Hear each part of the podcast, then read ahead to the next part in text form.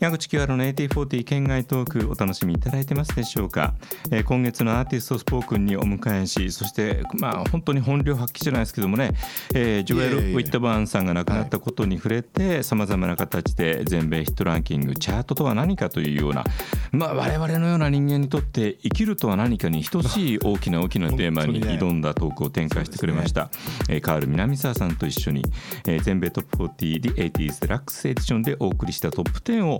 県外という形で好き勝手に、えー話していただきます、ここはあの県外です放送で流れているのが県内です、この配信で流れているのは県外です、えートップ10の中にえー関してということでも、えー今回、えー南沢さんに見ていただいてまたいろいろ話していただくのは、えー1988年、えー6月25日付の全米ヒットチャートトップ10ですお手元にありますかありますよ。はい、えーその88年はどんな年だったのか、はいえーマガジンハウスから、えー花子が創刊されていますね。あーそんな花子そんなに後発だったんですね。えー今の第一三共三共から、あはいリゲインが発売されてあまあすね。二十四時間戦えますか。はい、えーオペラ座の怪人の劇団式バージョンがあーロングランとなった年ですね。当時の彼女と見に行ったな。は はい。生まれた方は元ハンカチ王子斎藤佑樹元当主が生まれた。ははいい。楽器新垣結衣さんえー、そうか。メイジェさん、加藤ミリアさんほう、えー浜田岳さん、マイファミリリー良かったですね。良かったですね。あの苦悩に満ちたね、男の僕ね前あのゴールデンタイムでは一番良かったんですけど、はいあの第に三話ぐらいでえもはあうと思ったんですよ。だってねそういう話では終始するかと思ったのが軽く裏切られましたからで終始していくのかね。な違いましたね。と思ったらだはからあの後の展開はもうちょっと手に汗を握るってい。感じはでいしたね。えー何の話をしているのか、はいえー C5、6月に放映されていたテレビドラマ「マイ・ファミリー」につ いて、我々二人が大変それを高あくの評二価宮しさんがね主演してた。ははいい。えーそして6月30日に中尾明義さんが生まれているほ年ほです。ほほほ。えーあ中リーサ中里依旦紗さ那ねんのご主人でうんです僕ねの。天敵 ですね。はい。中里依紗さんがお好きだということをはいおっしゃりたいわけですか。大好きです。はい。どこがいいいいんですか。えーっとね、えーなんといってもね、はい。十数年前の八番ダイバー、はい、フジテレビでやってた。ドラマですか。はい。わそんな前から。あの時には騎士の役だったんですよ。ははは女流は騎士のはははでははは、メイド服を着て騎士をやるっていう、しかもクールな格顔で、もうね、へーあれ毎週見てて、おたけび上げてたんですようー。ん。あなたコアですね。いやいやいいや。やでも。コアですあか？のとてもキャラクターのね、はいあの演じ今分でもね、けのう洗まい剤の CM とかもそうですね。めちゃくちゃ可愛いですよね。そうあの変わらないですね、基変わらないです本ね的なその佇まいみたいなものが、さあ第10位、第10位はデフレパードはい。 「シュガーオンミー、はいい、い曲でしたねいい曲でしたね曲の始まり方が最高でしこたねれ最近ね、この曲のことを話題にしたんですよ。はああなぜですかそうそうそうそうあなのぜですか某事務所の社長さえんがバンドやってて、はあはあはあはあで昔のあのハードロックの曲やるんだって言って、ええた例えば例えば何や何やんのって聞いたらあのデフレパードのシうわーシュガーオンミーだうよわいきなりそこに行ったんだ先週そういう話したばっかりだったんでそのその時のチャートですよ、とじ10位に入っていそうでする、はいはいえーそれからもう34年前ということで、はいえーまああの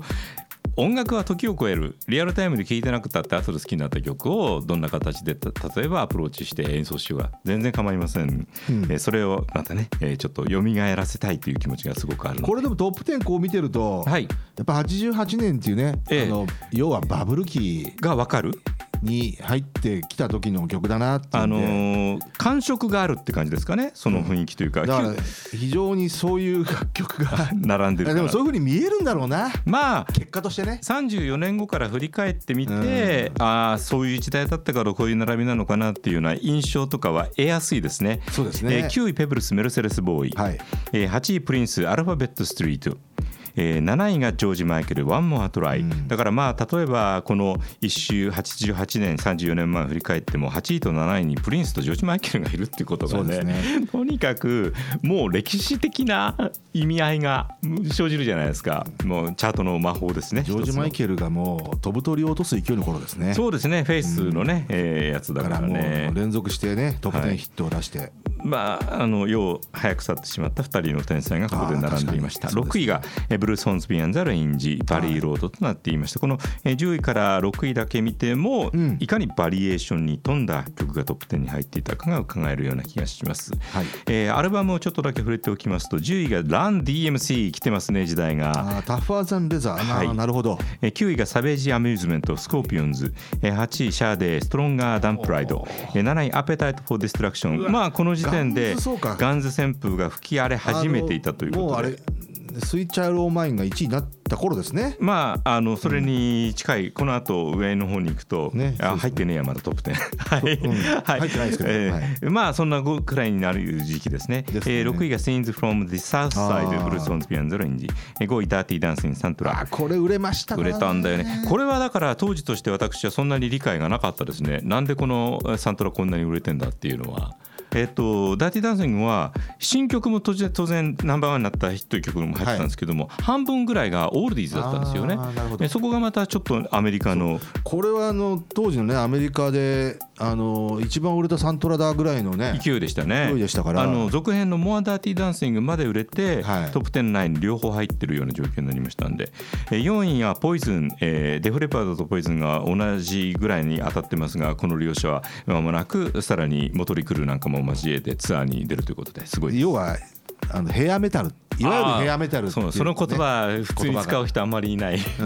まああ日本ではヘビーメタルというような形で LA を中心とした一軍のグラマラスな人たちをねそうですねくくっていまくあことで、ちょっとステレオタイプな革ジャンにはいそうかもしれないですこのね。が秒みたいなねはいはいはいはい、イメージ的にはね、はいえ初めてのはオープンラッパンセアえー3位ヒステリアまあ当然そうですよねあーこれもね歴史にやっぱヘアメ残タるル系のハードロックのロングセラーでしたからね、えー2位フェイスジョージ・マイケル1位 OU812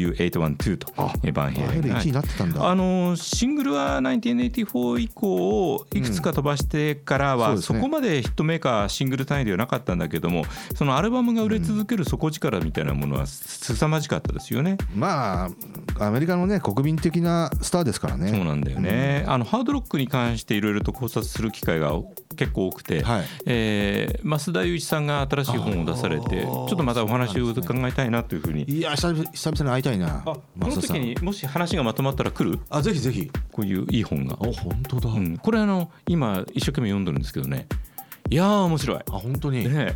最初のとこにねやたら全米トップ40出てくるんですよ。はいそうそう増田さんってあのトップ40ファンですからね、うん、あの3人で話した時にいろいろとあの、はいオーディションを受けてるんだよ。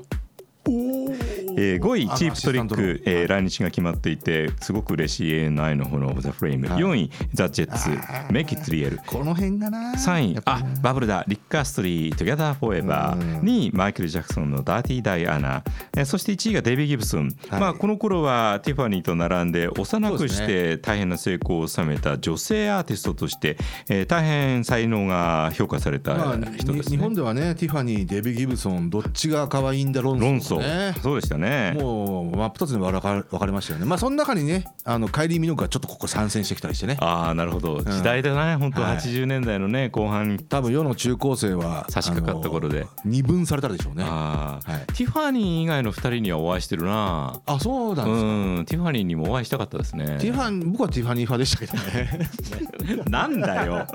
えーフーリッシュビートで、はいあのーどちらかというと自分で音作りもやっちゃうタイプだったからそうでしたね出てアきたーティ時スティックなタはイプダでンしスたポッねプだったんですけどね、最初に1位を獲得したこの曲がバラードあでも2曲目もそうかうんあのバラードで曲作りのうまさを発揮するっていうあたりがソングライターコンポーザーとしてのねでも、えーティファニーも2曲目の1位は「クッド・ビーン」でしたからああねーそうですね、うんまああのー彼女自身はソングライターではないあ違いますねシンガーであまっあ、て、歌うお人形さんそみたいなもんのですけどアイコン的な立場で、えーある意味勝負していただったところはあると思う、だからそれは出てきた時に貼られたレッテルであってねえーそれ以降も本当にいろいろ苦難に直面しながらもアーティスト人生を続けてきた部分があるのでティファニーティファニーあうん、だからそのあそうなんですかそう2人ともあのプレイボーイ誌に出たりもねあーしたりしていろいろ多分大はいはいは変いだったんだろうななんていうふうにちょっと思ったりもしました、えーそんなことで振り返りました1988年の6月のチャートでした、えー次回もそのカールさんをお迎えしてはいトップ10をお届けいたします、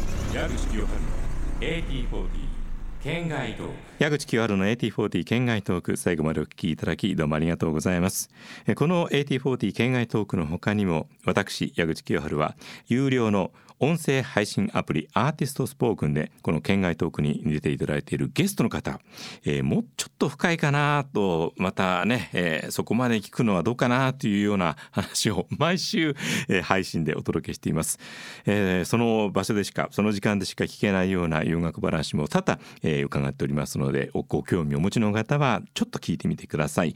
なおアーティストスポークンというのはスマートフォン専用のアプリ、アプリケーションソフトです。えーご自身のスマートフォンでアーティストスポークンと検索して、ね、アプリをダウンロードしていただき、えーあの、これアーティストというタブの下の方に私の顔が出ていますので、 そちらをクリックしていただければ話は早いと思います。えーこのエピソードの説明欄にもリンクを貼っておきますので、もしよかったらお試しください。